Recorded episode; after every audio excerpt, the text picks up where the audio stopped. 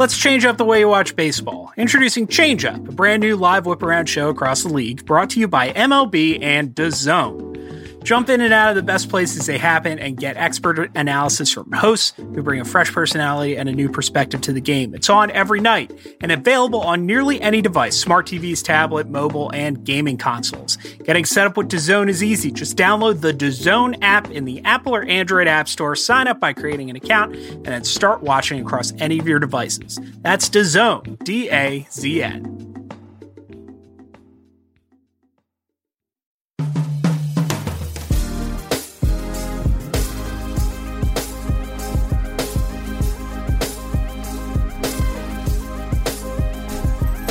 Hello and welcome to The Ringer MLB Show. My name is Michael Bauman and I'm a staff writer at The Ringer. We're going to go back to the well with some of our favorite topics today. We've got the Mets, we've got some Lance Lynn, we've got some weird abstract baseball discussion with Ben Lindbergh. So let's dive right in with Katie Baker on Mickey Callaway's Wild Sunday. All right, keen observers of baseball might have noticed that the Mets had an interesting weekend, and here at The Ringer, we have no shortage of Mets fans, and from them, I have elected Katie Baker to return to the pod and speak for them like the Lorax. Katie, welcome back. See you tomorrow, Bauman. Yeah. So how do you want to do this? Do you want to just go through the whole thing, or do you want to go step by step through what happened on Sunday and Monday and break down each event as it happens? Well, I mean, I was actually thinking about this as, you know, when you look at the timeline of this incident, it happened on June 23rd, but it really goes back to like as far as April. You know, it kind of ties in the Edwin Diaz inning restriction or pitch restrictions and all of that. So you know, this is like all good stories. This one has roots that go far back into the past. But yeah, I think we can start by the you know, the more current happenings that took place just a couple of days ago. Yeah. Okay. So like you said, the Mets. Okay. So in 1962, the Mets lost. On Sunday, the Mets lost to the Chicago Cubs. It's been an ongoing subplot all season that the Mets and their manager, Mickey Callaway, are, whether this is his idea or if this is coming down from somewhere from above, God only knows. But the rule is they're not going to use Edwin Diaz, their all-world closer, who they paid dearly to acquire from Seattle this past offseason. They're going to use him for one inning at a time. And so on Sunday, Callaway brought out Seth Lugo, who, you know, he's a major league quality reliever, for a second inning of work. Lugo blew a lead. They lose. The post-game media availability with Callaway gets testy when he's asked about the decision not to go to Diaz. This is a question that has been brought up, and he has answered dozens and dozens of times this season. I think, you know, he's right to be a little frustrated, but I also think the beat reporters are right to continue to ask this question because it continues to be an issue. Yeah, and it sounds like, I was actually trying to find video of the actual post, like of that actual part of it before the incident. And I was having trouble, but maybe I was just searching poorly. But it sounded like someone had said, "Are you allowed?" Like, had used the word, like, "Are you allowed to do this?" And it kind of, you could see the tweet that I read describing it said that you could like see Mickey's eyes kind of flash a little bit. So I could see how that could be the little, you know, it's a totally fair question given the fact that they've addressed the fact that that's their institutional decision. But obviously, you know, it's not just this. It seems, I don't want to jump ahead too much, but it seems like there's been other times throughout the season where decisions, you know, related to pitching haven't necessarily been made by him. Yeah. So at the end of the scrum, it breaks up. Everybody's going back to the clubhouse, and Tim Healy of Newsday, who's been a guest on the show, just calls out, "See you tomorrow, Mickey," as Callaway walks away.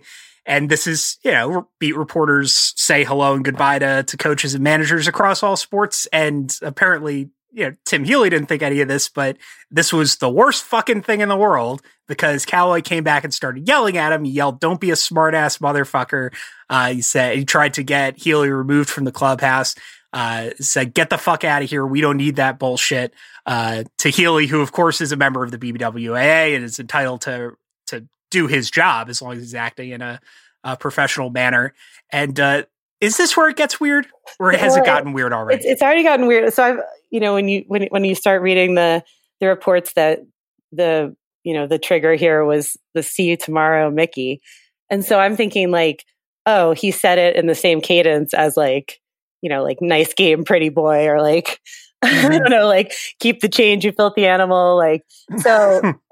So that's what I'm thinking. And then I read a report that said, who knows, this is coming from Healy himself, but I have no reason not to believe that he truly was just saying, see you tomorrow.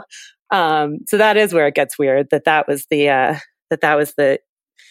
what set everything off from there. So what gets set off is apparently Jason Vargas starts staring at Tim Healy, and Healy asks if everything's okay, and Vargas confronts Healy. Some reports said charged. Apparently that's a little bit of an overstatement, but he did say, I'll knock you the fuck out, bro. And he took a step toward him. Yeah. And I think also reports that said that, Noah Syndergaard was throwing his body, into the fight, I think were also a little overblown, but he was among the players that were kind of, stepping in a little bit. Involved in keeping the peace. Yeah. Such as it is. Oh, I did want to say this before we got too far afield from this. It's a pity this happened in 2019 and not in 2010, 2011, right when everybody was starting a blog, because I could see see you tomorrow, Mickey, being the name of a Mets blog that gets picked up by ESPN Sweet Spot and ends up landing four different writers in beat writer jobs or MLB front offices. That's just the classic thing that you'd name a blog after. As SYTM reported. Yep, SYTM. Yep. So the other thing is I had no idea Jason Vargas had this in him. I don't know Jason Vargas, but I would have, if a Mets player was going to try to fight a reporter, I would have guessed for, it would have taken me a million guesses to land on Jason Vargas. I kind of wonder what would have happened if Healy hadn't made eye contact, if he didn't know that he was staring at him all that time, and he just starts staring progressively harder and harder. But yeah, the thing, I happen to be a connoisseur of, reporter brawls. And this is a large part of the reason I wanted you to have in your position as a Philadelphia person, you're probably, the most exposed to them than anyone. But I think a lot of times the difference is that, unless you're going back to the old days, a lot of times it's journalists on journalists crime, or journalists on, in the case of the Eagles, a little bit of journalists on PR, altercations. And so, so this being the actual manager, it just ramps it up, especially given what's going on with the Mets and just the, pressure and scrutiny that Callaway's been under. And then, we haven't even mentioned the big BVV yet. So there's just so many, it was this kind of thing that would have been, well, the thing is, it wouldn't have happened on a normal team. So I can't even say it would have come and gone on a normal team. But with the Mets, it's not just this fight. It's it taps into all the issues that the team is having, both on the field and, the puppetry above it. Yeah. And it's just having this happen. So it's just so aggressive. And that's the big thing.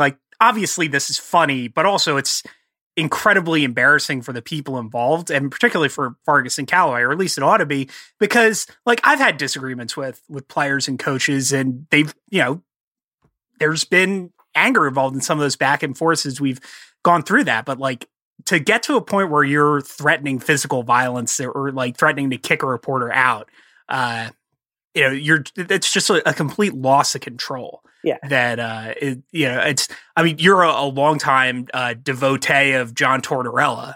Have you seen anything like this? I can't remember anything like this happening. Even dating back to the Hal McRae. I have a mental image of Torts being held back in a hallway, but I think that was against another coach or another player. Yeah, that was the was it who was coaching the Flames back then? No, I thought it was it was when he was coaching the Canucks. There was some. Yeah, but even he with his, and John Tortorella is an NHL coach who is kind of known for his prickly, but magnificent post-game interviews with media.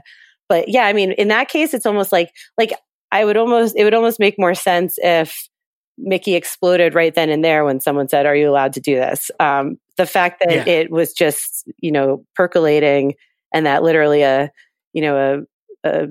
classic greeting in society was enough to light the flame. I really do think it speaks. I mean, it's no coincidence that a day later we start getting all these reports about how, Brodie is sitting on the couch calling the shots about his former client, Jacob DeGrom. We're going to get there. Yeah. So, he obviously is, as much as, I mean, the problem is there's so many things with Callaway that you blame him for throughout the season. And then you start to wonder, what decisions are even his and what aren't. And that's not to rid him of blame or anything like that, but just it just speaks to the fact that maybe there's even more that isn't being let on yet, and I'm sure will. Yeah. So the following day, as you might imagine, there was a reckoning. The Mets apologized. Callaway addressed the media in a second scrum in which nobody was yelled at in Philadelphia. Two things stick out about this.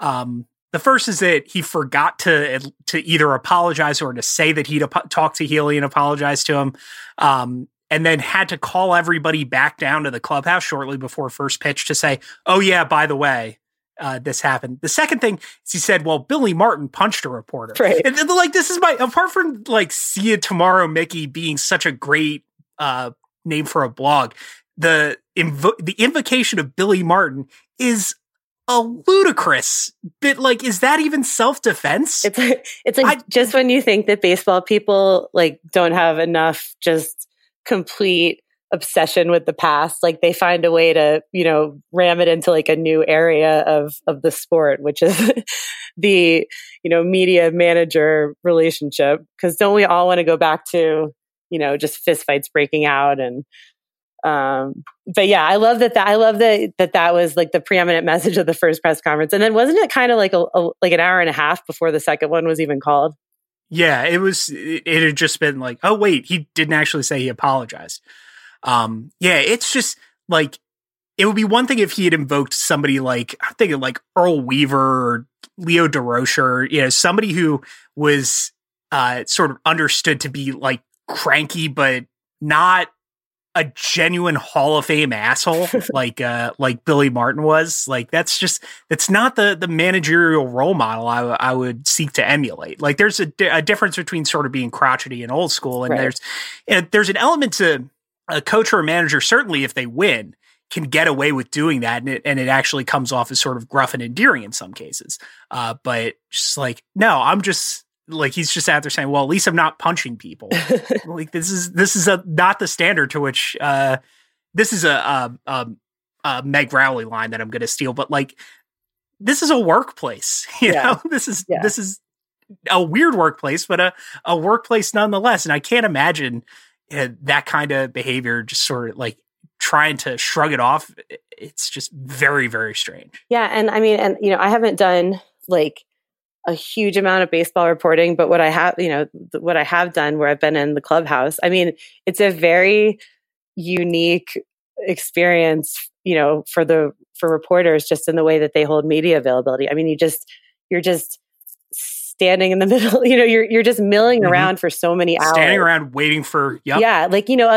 Other sports, you're every sport you're doing a lot of standing around awkwardly, but in baseball, it's the way it's set up is you're truly in there for hours, just kind of, looking into the middle distance, trying to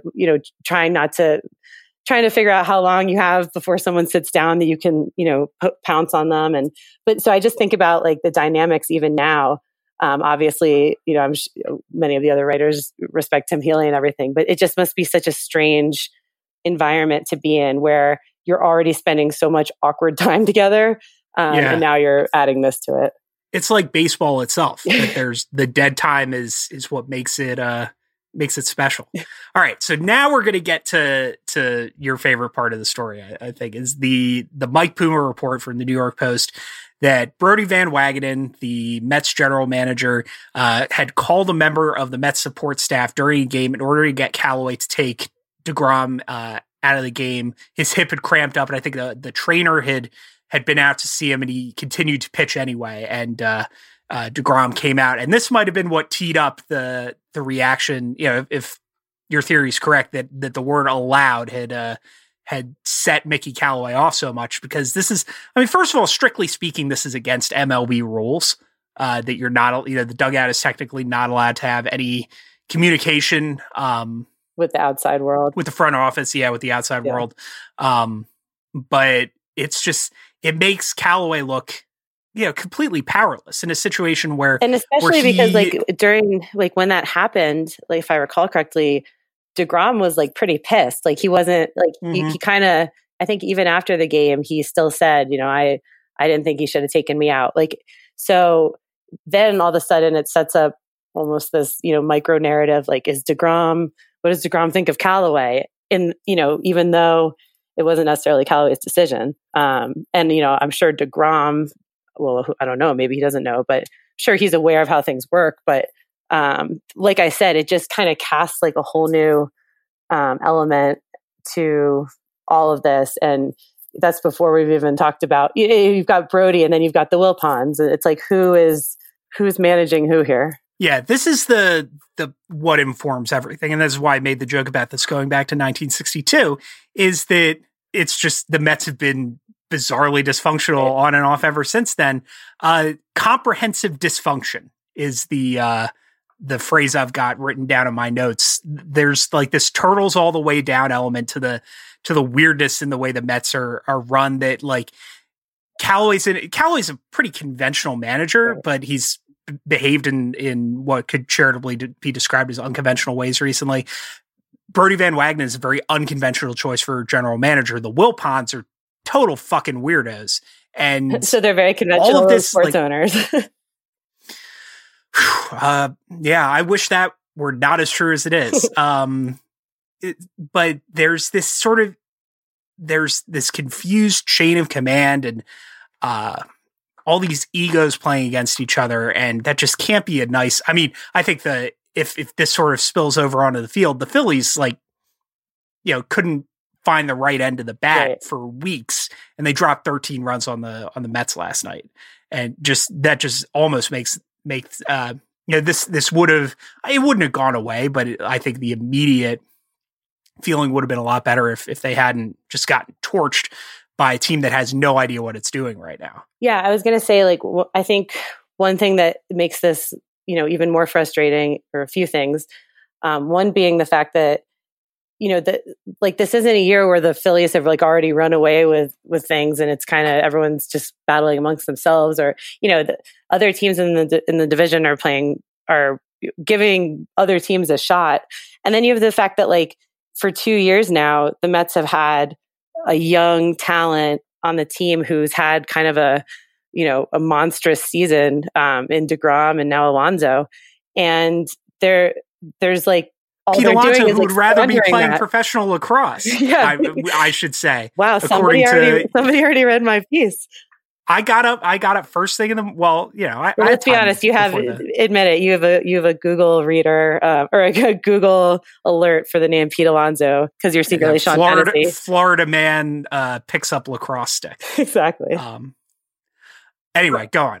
But yeah, no, I mean, so, you know, to your point, it kind of compounds on the fact, you know, and, you know, now they're playing the Phillies, who obviously have had a terrible season themselves, and you can argue over whose season has been worse based on expectations and all that. But can you? I mean, you tell me. But I don't know, Bobby had some thoughts about this. Yeah, I was going to say Bobby had some real thorough thoughts. But, you know, It makes it impossible to even enjoy what should be these like super enjoyable performances by their promising young players. And I won't even say their future, because I've just lost all ability to like see into the future when it comes to the team. It's just, there's always something in the present that's distracting, and I'm sure it's distracting everyone in the clubhouse as well. That's honestly, that's the weirdest thing about this. Like this Mets regime, dating back to really the World Series team and Matt Harvey falling apart. Like, what did the Bobby Valentine Red Sox go? Didn't they lose like 90 games or something? Yeah, I was actually thinking about the Matt Harvey just in the sense of like the opposite, you know, taking a guy out of the game problem for the Mets, like kind of iconic problem for the Mets.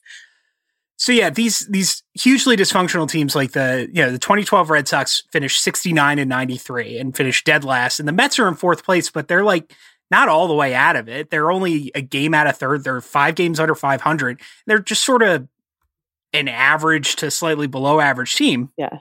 Because they've made a lot of smart moves. They've got so many talented players, and it's just like this, they're too talented to just be a complete disaster. So they have to be this somehow weirder version of a mediocre, poorly run team. Yeah. And I think it's also just like it kind of comes out of like, if they had won that game the other night, I think it would have been like what, like their third straight win or something like that.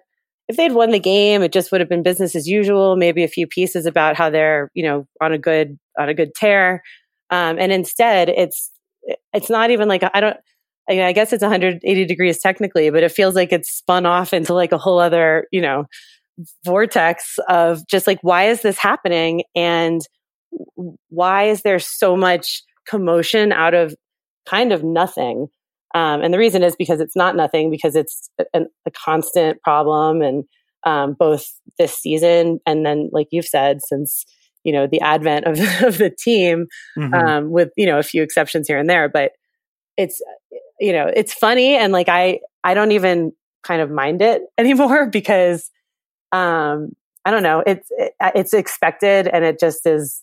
It doesn't like bother me as much. You know, it bothers me when it starts to, you know, affect the team in a position that matters. But I just don't really know. My thing is like, if you can't be good, be entertaining, right? Right. Like for good or ill. Be good. So I guess that's the frustration is it's not like they're a bumbling, you know, team of like scrappy guys. And this is just, you know, the chaos of that situation. It's like, it just feels like deja vu in like a really dumb way. I mean, it's just, I think their core of players is at least as talented as the Phillies, for instance. And they're just, you know, they're not spending enough to surround that core of players with, you know, a full roster. And, you know, this, if a manager loses a clubhouse and the team's winning, you hear about it years after the fact. Like, for instance, Billy Martin, who, you know, managed the Yankees to great success in the 1970s. And I don't know, it's just, this shouldn't be a bad team. And they just keep getting in their own way. And it just feels like the lack of spending and the confused leadership structure and all the, you know, the weird hires, this is going to shock you, but it all goes back to ownership. Yeah. Or at least that's what I think. But well, and speaking of hires, like the other thing I just realized I had in my little timeline that I skipped past was the fact that, you know, they have a new pitching coach who's, I think, 82 years old. 82 years old. You know, no, you know, all respect to the octogenarians in the world. And but I just Googled him, and the top 3 story headlines are: number 1, what's driving Mets' new pitching coach to keep at it? Number 2, Phil Regan not as opposed to what? Number 2, he's not letting the game pass him by, and number 3. There's a mound of difference how pitching has changed in the last 50 years, with a picture of him in his Mets finery. So, you know, just all these things taken together in the timeline just paint a wonderful picture of a beautiful season, as always. The literary things you can't make up. They shake up their coaching staff and hire guys named Bones and the Vulture. So, which I, you know, if you put it that way, I fully support it. Yeah, that's pretty metal. All right, I think we've gotten our fair share of laughs out of this and then some. I appreciate you coming on and lending your expertise in coach versus media meltdowns and the Mets weirdness and all that. And it's always fun having you on. Yeah, thank you. And to give a random plug to one of my favorite Ringer articles ever that's adjacent to the subject, John Gonzalez, our colleague, wrote the all-time oral history of the Eagles press box fight that I was referring to earlier. So, definitely worth a read on a warm summer day. Yeah, go read that. Also, Claire McNear wrote about this Mets fiasco. So if you can't get enough, you should read her take on it. That's up on the site right now. And you should go read Katie's article about the manic Rabel brothers and their weird. We'll talk about this off air. Fascinating set of personalities that you seem to have run into. It has the words Pete Alonso in it, so it's relevant. Yep, that's a baseball story. All right. Yep. Thanks for coming on. I'll talk to you later. All right. Thank you. Support for today's show comes from Sonos. Sonos meticulously designs every speaker from the inside out. They're experts in acoustics and engineering, even work with Oscar and Grammy-winning producers, mixers, and artists to ensure an immersive listening experience. Getting started is easy. Just plug in your speaker and open the app, then connect all your favorite streaming services. Start with one speaker and connect more over Wi-Fi whenever you're ready. All Sonos speakers and components work together so you can customize your sound system. You can also connect your TV or turntable to listen to everything you love. My Sonos Beam is just one sleek-looking device that sits on my TV stand. It took like a couple minutes to set up and unpack. I can plug in Audible, Spotify, TV audio, pretty much everything I listen to, and control it all on my phone. It's awesome. And if that sounds awesome to you, go to Sonos.com to learn more. All right, this is a very special occasion in the history of the Ringer MLB show. My next guest has written an article on FanGraphs.com called Lance Lynn, AL Pitcher WAR Leader. And any article with that title deserves some mention on the show. So it is my pleasure to welcome for the first time, Craig Edwards. Craig, welcome to the show. Glad to be here. So as frequent listeners to the show, might know, I am a huge fan of Lance Lynn, and now so too apparently is FanGraphs WAR and the Texas Rangers. So what is Lance Lynn doing that is allowing him to be to top the AL pitcher WAR leaderboard? Well, he's got a lot of sweat going on, and that's very helpful to him. He's sort of if you're a fan of him, so he's had like, brief bits here and there where it looked like maybe he was going to do a little bit more, and then, he got hurt or something happened. And this season, he's sort of back to what he was maybe, when 2013, 2014, the start of 2015, except instead of throwing almost, 90% fastballs, he's down to maybe 75% fastballs, and he's incorporated a cutter, which he's always had, but it was more of a 10% pitch, and now it's a 20% pitch, and it's because it's not a traditional fastball. It goes well in contrast to his other fastballs, and he's striking a lot of guys out. So you mentioned that obviously the sinker usage is dropping. He's working the cutter more into his repertoire. That sort of fits with broad league-wide trends as pitchers try to, they're not really trying to get below level swings anymore. They're trying to get off the plane of swings with a slight uppercut, and this sort of fits with that trend. Yeah, and I noticed that last year, he would pitch a little bit differently with runners on base versus bases empty, and use his sinker a little bit more. And he's still doing that this year, except all the percentages are about 10% down on the sinker. And it's a pitch that a lot of guys still use because it can pair better maybe with a changeup or a slider necessarily, and still be used as an out pitch. It's not really the case for Lance Lynn. For him, he's got the four-seam fastball that he uses about half the time, and now he's got that cutter.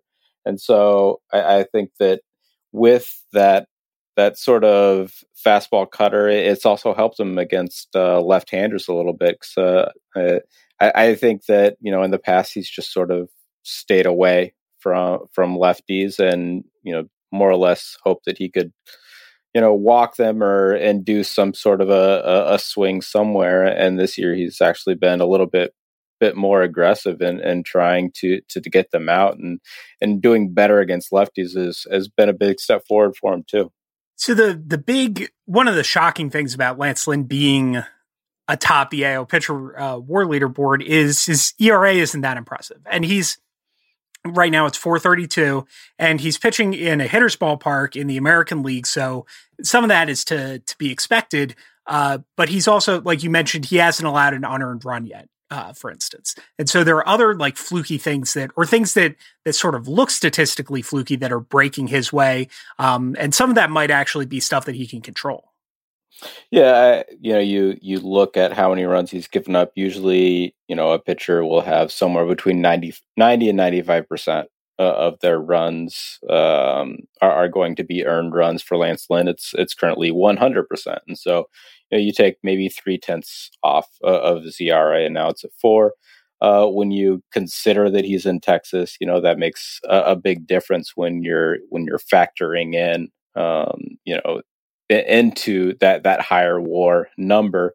But that BABIP is up there. The left on base percentage is a little bit lower. And those are two things that sort of make up the difference between the ERA and FIP. And for Lance Lynn, it certainly seems like when he gets runners on base, he pitches a little bit differently.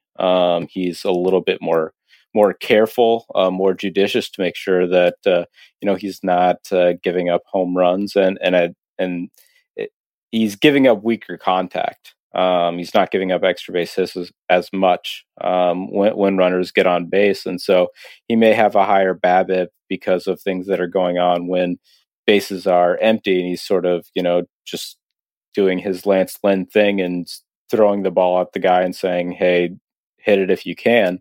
When there's runners on base, he's buckling down a little bit more, and that could be part of the cause of the higher BABIP, which is sort of his fault, but also part strategy on his part to get better numbers. Yeah, I'm really interested in that, because one of the, this is just, your article is just everything that you talked about would have just been bundled into luck, 8 or 10 years ago. And one of the things that this brings up is the idea of sequencing, that over a large enough sample, pitchers have more control over how many base runners they allow than the order in which those base runners come. And the approach, the approach going to the sinker more with men on base, maybe being more okay with allowing more extra base hits, but with a lower BABIP with the bases empty, he's really turning into it, really modifying his approach based on the situation. And this seems like a way to get around just another way to get around another thing that pitchers traditionally aren't seen as being able to control. Yeah, and some of that goes back to those old clutch discussions of or pitching to the score, and the general answer is like, if you can pitch this well in these situations, why not just do that all the time? I think that in Lance Lynn's case, I think there's an argument to be made that he should pitch maybe one way all the time to try and get more strikeouts. But at the same time, if he becomes more vulnerable to the home run pitching that way, then you have to pitch differently with runners on base. And with some guys, you would say, oh, they're maybe bad out of the stretch, but that's not really the case with Lance Lynn. He's making different pitches and getting different results. Yeah, you have to have the tools to be able to do that, to be able to use those two different approaches. He's had a really interesting career over the past, really since this bit has started, because he was just sort of a reliable sort of number 3 starter with the Cardinals forever. And he would just make his 30 starts and put up his ERA plus of about league average, sometimes a little bit better. He got hurt. He wound up twisting in the wind in free agency before signing very late with Minnesota. And you mentioned something that this is a drum that I had been banging, that once he got up to speed, after not having had a full spring training last year, he was really good for the Twins and the Yankees last year. Oh yeah. I mean, and I don't know how much of it, that first month was just luck, or if it was, him pitching poorly or not having a spring training, but I do know that he did pitch poorly to begin the season, and he did a lot better as the season wore on. But it's one of those things where if you're looking at a guy's numbers in May and in June, you're still looking at a good portion of those April numbers counting. And I think that it took forever to sort of get rid of those numbers to make his stat line look decent. He's far from the, well, I guess far from the only, there's one other starting pitcher in the Rangers rotation who's undergoing sort of a surprise career renaissance. I'd say something even more extreme. Mike Minor's been one of the best pitchers in the American League as well. And he had gone, I think it was two or three seasons without pitching in the major leagues after he got hurt with the Braves, came out of the bullpen for a year with the Royals, was sneakily okay last year with the Rangers, and is now leading the American League in ERA+. Do you think there's something, I don't know how closely you've studied Mike Minor, but I don't know if you've, if you could draw conclusions over there's something that systemic that the Rangers are doing. Well, I think that if you look at the Rangers, their hits have come with a lot of misses. This year they took a flyer on Shelby Miller, who's now in the bullpen, on Drew Smyly, who I think they just released. And they did the same thing with, I want to say, Edison Volquez. So they've taken a lot of guys who, are sort of, maybe a little bit riskier, and they've succeeded actually on the sort of cheap end of the free agency with Minor last year and Lynn this year. And, Lynn is, it's sort of like, if you want to draw parallels, you look at what Minor did with the Royals in relief. And I think sometimes with the way that pitchers are conditioned, they're sort of conditioned to, go the 5, 6, 7 innings, whatever it is, so that you sort of hold things back. And, once you're forced into relief, you give whatever it is that you have, and it's generally your best stuff. And I think that may have helped Minor become a better pitcher while he was in Kansas City, and moving back to the rotation, he was able to, he obviously had his arm strength built up a little more after missing that time, and he was able to use some of those tools that he could get, an out when he needed it in the bullpen, and take that over to starting pitching. And then that's a little bit what Lance Lynn did at the start of his career. He was, like you said, he was this workhorse pitcher, and they put him in the bullpen right away. And, he was a guy who everyone thought, out of the draft, I want to say, looked like a guy who was going to pitch in the low 90s. And then all of a sudden he was pitching in the high 90s out of the bullpen. And then he comes back to the rotation. He obviously loses a few miles per hour, but I think that it's one of those situations where going to the bullpen at some point in a player's career can sort of refine the really good things that the player has, and help them when if they can move back into the rotation. Whether the Rangers have a secret sauce, I don't know. I think that there's another article on Lynn, I want to say on. I can't say for sure where it was, but they mentioned that Lance Lynn had dropped his arm slot a little bit, and that may be making a difference for his cutter. So if that's something that the organization was able to work with Lynn, and sort of maybe convince him that he needed to throw his cutter more, then all credit, not all credit, but credit to the Rangers for that, and to Lance Lynn for embracing it. I mean, they've struggled to develop their own pitching prospects. Maybe they're just having better luck with these 30-something reclamation projects.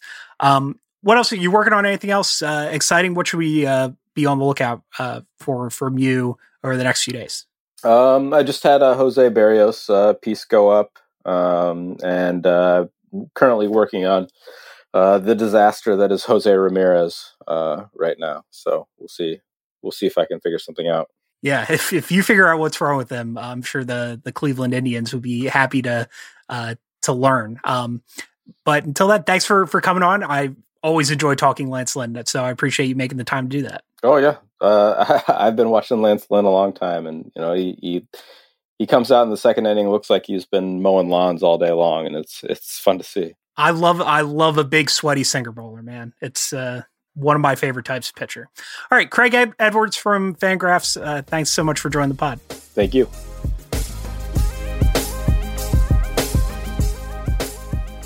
I'm happy to welcome back to the pod a man who doesn't play football, but he's touchdown everywhere, who doesn't play baseball, but he's hit a home run everywhere. Oh, international glove, Ben Lindbergh. Wow. Thank you for that intro. Thanks to everyone.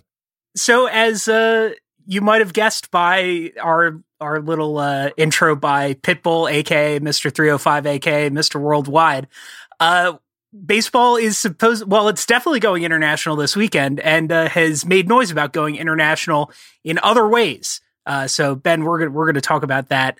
Do you want to do the Rays relocation scheme first, or do you want to do the London series first? Let's go domestic first, and well, or at least let's stick on this continent, and then we'll expand to other continents. All right. So last Thursday, it was reported that Jeff Passan of ESPN, friend of the pod, reported that the Rays were exploring a potential timeshare agreement between their current home in the Tampa Bay area and Montreal. And I'm curious what your immediate reaction was, like just your visceral emotional reaction before you thought about this for more than 20 seconds. It was actually similar to what it was after I thought about it, which was basically, what? So it hasn't changed a whole lot since then. I've thought about it a lot more since then, but my initial kind of confusion has persisted. And as we speak, Rays ownership, Stu Sternberg, is giving a press conference right now where he is talking about this plan, and he is doubling down on this being a real thing that the Rays are interested in exploring. But it still sounds just so complex, and like there are so many pitfalls and obstacles that would prevent this. That's pitfall, not pitbull. Oh, okay. And I think that, Tampa Bay, not Miami. Right. Crucial. I understand the appeal to them, I suppose, but it seems like it would be so difficult to implement. And none of my additional thinking on this has changed my mind from my initial kind of quizzical reaction. Okay. What I was going for was, my first thought was, wow, this is so bizarre. And also, it would be cool to have baseball back in Montreal. And then I thought about it for a second, and then all the things. Well, I got to the end of the article and realized, oh, they need not just one baseball stadium publicly funded that they don't have and can't get, right. But this plan requires two of them. Yeah, when you can't get one, just ask for two instead, and maybe you'll meet in the middle somehow. Yeah, I've been abusing the contact references recently, but why have one when you can build two at twice the price? Right.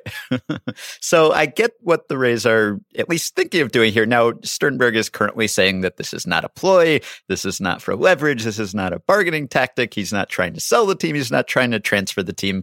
All the things that we have said and might have said and could still say, frankly, about why they're bringing up this idea. It's a time-honored tactic for a team that is trying to get a ballpark or some sweetheart deal from its municipality to have a threat that they will go somewhere else, even if it's part of the time, which is the new wrinkle here that the Rays are bringing to this.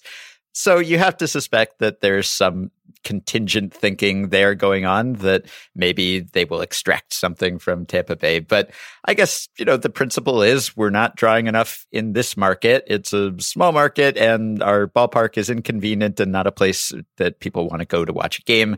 So we will just have multiple markets. That's the cure for not drawing enough in this market, is we will just have double the markets. I think the problem with that is it assumes that both of those markets will support the team the way that one market would, and I'm not sure that assumption holds. Yeah, I'm curious. So I was reading Katie Baker's lacrosse article. This new lacrosse league that's been started. The team, it's sort of like a barnstorming tour, and the teams aren't tethered to an individual city. And I just wonder. I don't know if having to do a timeshare like that, like you'd undermine fan identification with the team. Maybe this is sort of a provincial, unimaginative take, but it just seems like if the team isn't entirely yours, then you're not really going to get invested. Right. I mean, sports are provincial, so it's a provincial take, but I think it's the right one. We're pretty parochial and possessive about our sports franchises. It's us versus them, and our city is going to beat your city. And maybe that's sort of primitive, but that's how it's always worked. I think that's probably how it will work until we get to the Federation of Planets era, I guess. And so I just don't see this really happening, because Sternberg is just saying this afternoon, like, if we can just get the, you know, Rays fans come to 1 to 2 games at the Trop every year. So if we can get them to compress the games that they already would have gone to into the half season that we will be playing there, then that'll be great because, you know, we'll compress that poor attendance into half a season and it'll be good attendance. And then we'll get good attendance in Montreal too. But that assumes that Rays fans are going to want to come out and pay money to see a team that is then going to decamp to another country in the middle of the season. Right. And presumably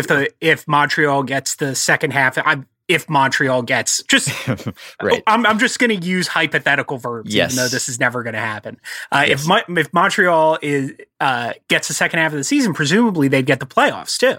Yeah, you would think. And so why would you feel a loyalty and allegiance to this team that is essentially just saying we're mercenaries, you know, we'll go wherever we can make money?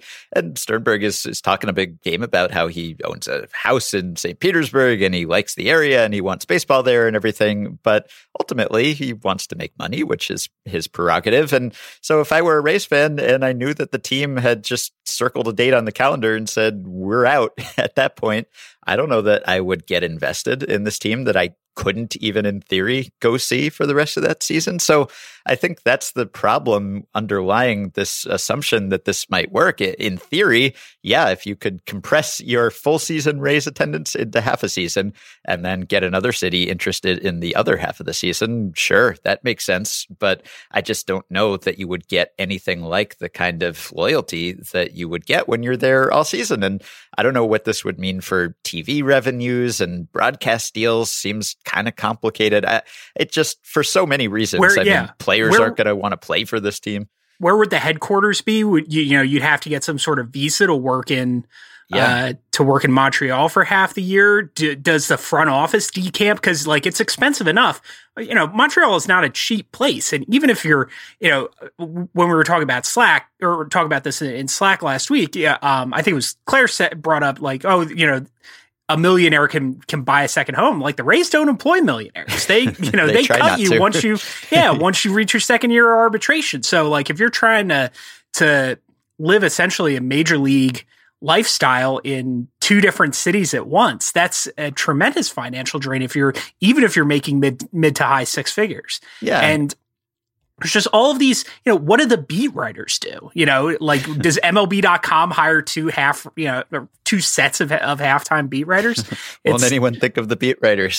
Someone else. I mean, I did. I'm, you know, some. There's lots of discussion of beat writers on this pod. Don't worry.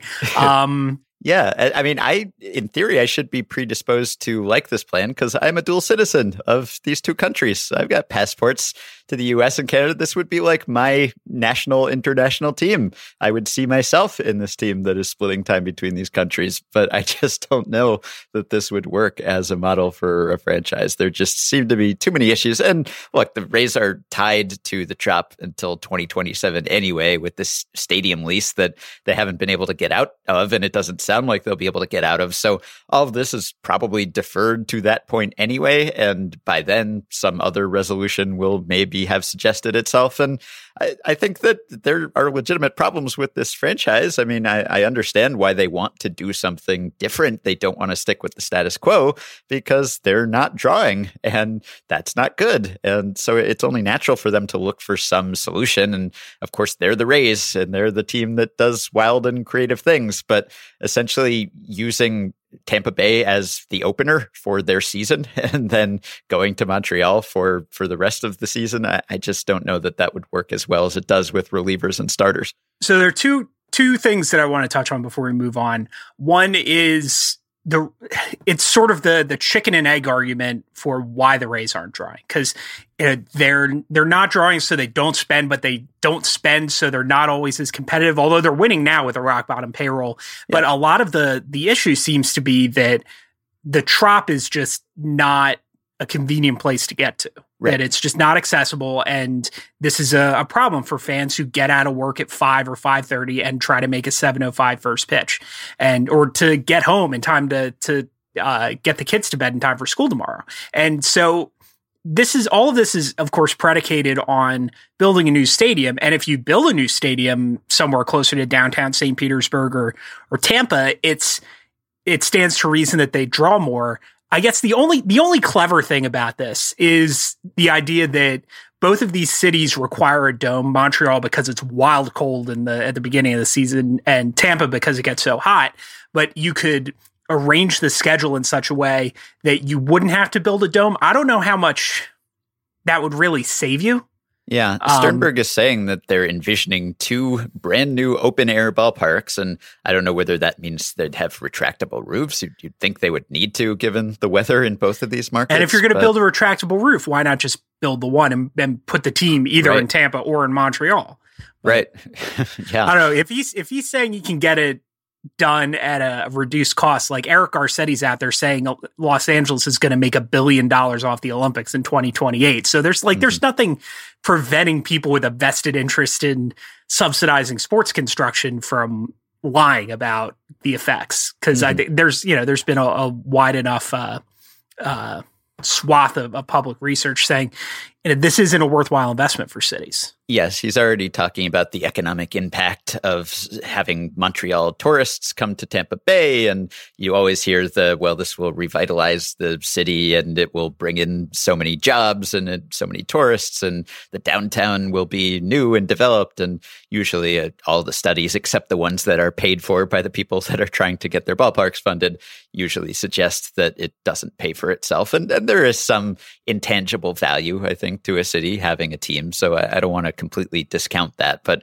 it's hard to make that purely economic argument. And I think there are Rays fans. I mean, their TV ratings are fairly good. So it's just that no one wants to go to the games in that ballpark. So if they could get a better ballpark in a better situated area down there, then maybe things would be okay. And it's certainly a whole lot less complicated than this two-city plan, which I just can't imagine coming to fruition. No. But kudos to them, I guess, for coming up with a new way. For being creative, yeah. Yeah, sure. Yeah, it's a different idea, at least, even if it's not likely to happen. Yeah, the other thing I wanted to bring up is I really do wish that Major League Baseball would return to Montreal, just because I think it would be cool to have, like, I wrote about this when I did the quick blog post about it last week. Like, there's a neat, like, sort semi-dormant linguistic tradition of French language baseball in Quebec that I think would be fun to revitalize. And there's so much history, talk about like weird, unique baseball traditions. If anybody out there hasn't read Jonah Carey's Up, Up and Away. Yes. It's very, it's an exhaustive history of the Expos, but also I think really encapsulates a very cool, a very cool baseball culture when baseball culture seems a little standardized nowadays. Yeah, I'd like to see baseball back in Montreal. I'd just kind of like to see it on a full-time basis. Mm-hmm. Yep. Unfortunately, my French is so rusty, I can't remember how to say shit or get off the pot. But that's what we want them to do. So speaking of ill-advised ideas and sending baseball in the American League East to the nations of the Commonwealth, the Red Sox and the Yankees are going to play a series this weekend in London Stadium. Which is, you want to guess where that is? I don't know much about soccer, but I can guess. Okay, it's in London. It's home of West Ham United. They have converted it at great expense into a major league facility, which apparently, but not at such great expense that the sight lines apparently suck. The tickets are really expensive. The center field seats are white, which. Not ideal. Hey, it's their first time playing baseball there. It's just a, growing pains, learning curve. Yeah, cricket ball's red. Maybe we should use a red baseball instead of white. Yeah, Charlie Finley used orange baseballs, right? So there's some precedent. Mm-hmm. I hate this. I really do. I am all for. I've been writing about and advocating for the growth of baseball in Europe since before the Ringer existed, and. The UK is not it. That's not like the difference between this and the NFL going to London is that there are football fans, American football fans in the United Kingdom, and there just aren't that many baseball fans. While there are like nascent and thriving you know, we talk about unique baseball cultures. Italy has had a semi-pro league, obviously the Netherlands. So like a lot of the Dutch players come from the Caribbean, but there are, you know, a lot of players who grew up in Europe or were born in Europe, and that's sort of filtered back there. There's a thriving body of German American players, Max Kepler being the most famous. So the obvious place for this exhibition, if it was really about, you know, showing the highest quality form of the game to fans who are, you know, ready and willing to embrace and receive it, Amsterdam seems the obvious choice. If not that, then Berlin or Munich or Rome or Milan or this, like, this is a tourist trap for expats. Like, this is going on study abroad and eating McDonald's five nights a week. It's just, it's a short-term cash grab, and maybe it'll work from that perspective. But from a perspective of like evangelizing the sport, I'm skeptical. Well, I think I'm a little higher on this than you are. I don't know that this is the... And it's not a high bar to clear. Yeah, I guess not. I think I'm higher on this than the two-city Rays plan, too, because, for one thing, this is actually about to happen. I think that, in general, just kind of as a blanket statement, I'm in favor of baseball trying to reach out to new markets and trying to create fans who are not already fans and to send teams over there. And one thing I appreciate about this plan is that they're not half-assing it, at least in the sense that they're sending the Yankees and the Red Sox, and they're committed to 2 years. So not only are they doing Yankees-Red Sox this year, they're doing what Cardinals and Cubs in 2020. So they're making investment. They're showing that this is, you know, the best product that they could send over there. They're not just sending the Marlins or something, which I kind of appreciate, and I think I would appreciate. Yeah, I was going to ask you about that because the NFL sent the Jaguars over to London year after year to try to like make that London's team, but we are sending, you know, this is the marquee rivalry. Yeah, right. And I think that's a good approach. And the NFL has had a lot of success, as I understand it, because they got in early here and they have a long history now of sending teams over there and of reaching out to UK fans. And baseball doesn't have that. I mean, you might think that because they have rounders, because they have cricket, maybe there's some natural interest there. I know that I'm kind of cricket curious as a fan just because I'm a baseball fan, and it's close enough that I am kind of intrigued by the differences and the similarities. So maybe that makes people more interested to check this out, or maybe they think we have our own version of this anymore already, so we don't necessarily need the American version. I think that they could have done a better job of making tickets affordable and trying to sell the tickets to people who can bring their families and who don't have several hundreds of dollars, you know, the equivalent of that to spend on this game as first-time fans. So I think that does obviously caters to a certain economic crowd and perhaps the people who already have a vested interest in baseball. So I think that is a missed opportunity, and not even a missed opportunity, but, you know, they've decided that they want to maximize the revenue in the short term. Perhaps they're being short-sighted in that sense. But I think that just having baseball on another territory, if you're not a fan already, I know that there is a small but dedicated UK fan community, and not expats, but people who in many cases came across the game because it was on TV, because they used to air some of the games back in the 90s or early 2000s, which I don't think they do anymore on terrestrial TV in the UK anymore. And that was just, hey, it's there. And when it's there and when it's in front of you, you're inclined to check it out and see what this is all about. And so if there's a lot of interest, there's obviously a lot of interest in the sense that these games are sold out. They're going to be marketed quite a bit. I would think that there will be people who are baseball fans because of this series in the future. I don't know how many of those people there will be. I don't know whether this will move the needle in the long term in, you know, baseball's popularity internationally, but in general, I'm in favor of trying to, you know, settle new territory, trying to introduce baseball to new people. So this may not be the best or most efficient way to do it, but I have a hard time totally slamming it because in general, I like the principle behind it. Are you a The Clash fan? They're not a favorite, but I enjoy them. I'm sick of London Calling already, just having watched games on ESPN the last couple nights. Yeah. You brought up cricket. Have you heard of Finnish baseball? Pesäpallo is what they call it. Yes, in fact, I talked to an official from there on an Effectively Wild episode. Okay, I love the sport. Okay, yes. We're going to talk about Pesäpallo. I've just recently encountered Pesäpallo. If members of the Finnish Pesäpallo Federation are listening to the show, Come talk to me. We'll talk to you on the show. We'll see about getting the team from Helsinki over here to play a game, because I think we should just junk baseball altogether and just play and watch Pesäpallo. It looks wild. It does. It has its advantages over this sport for sure. We were talking about the home run binge. You hit a ball over the fence. It's a foul ball, right?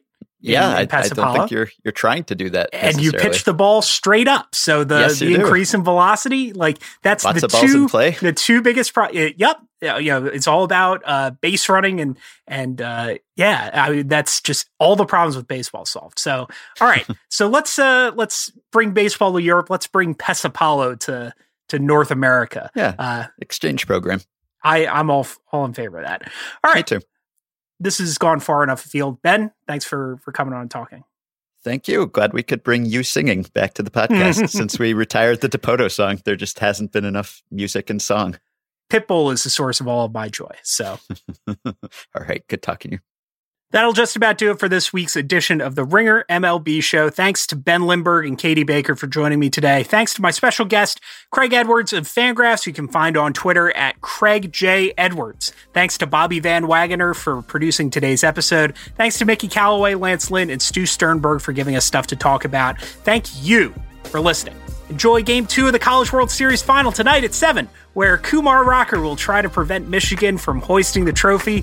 And enjoy the rest of the week's action, and we'll see you next time.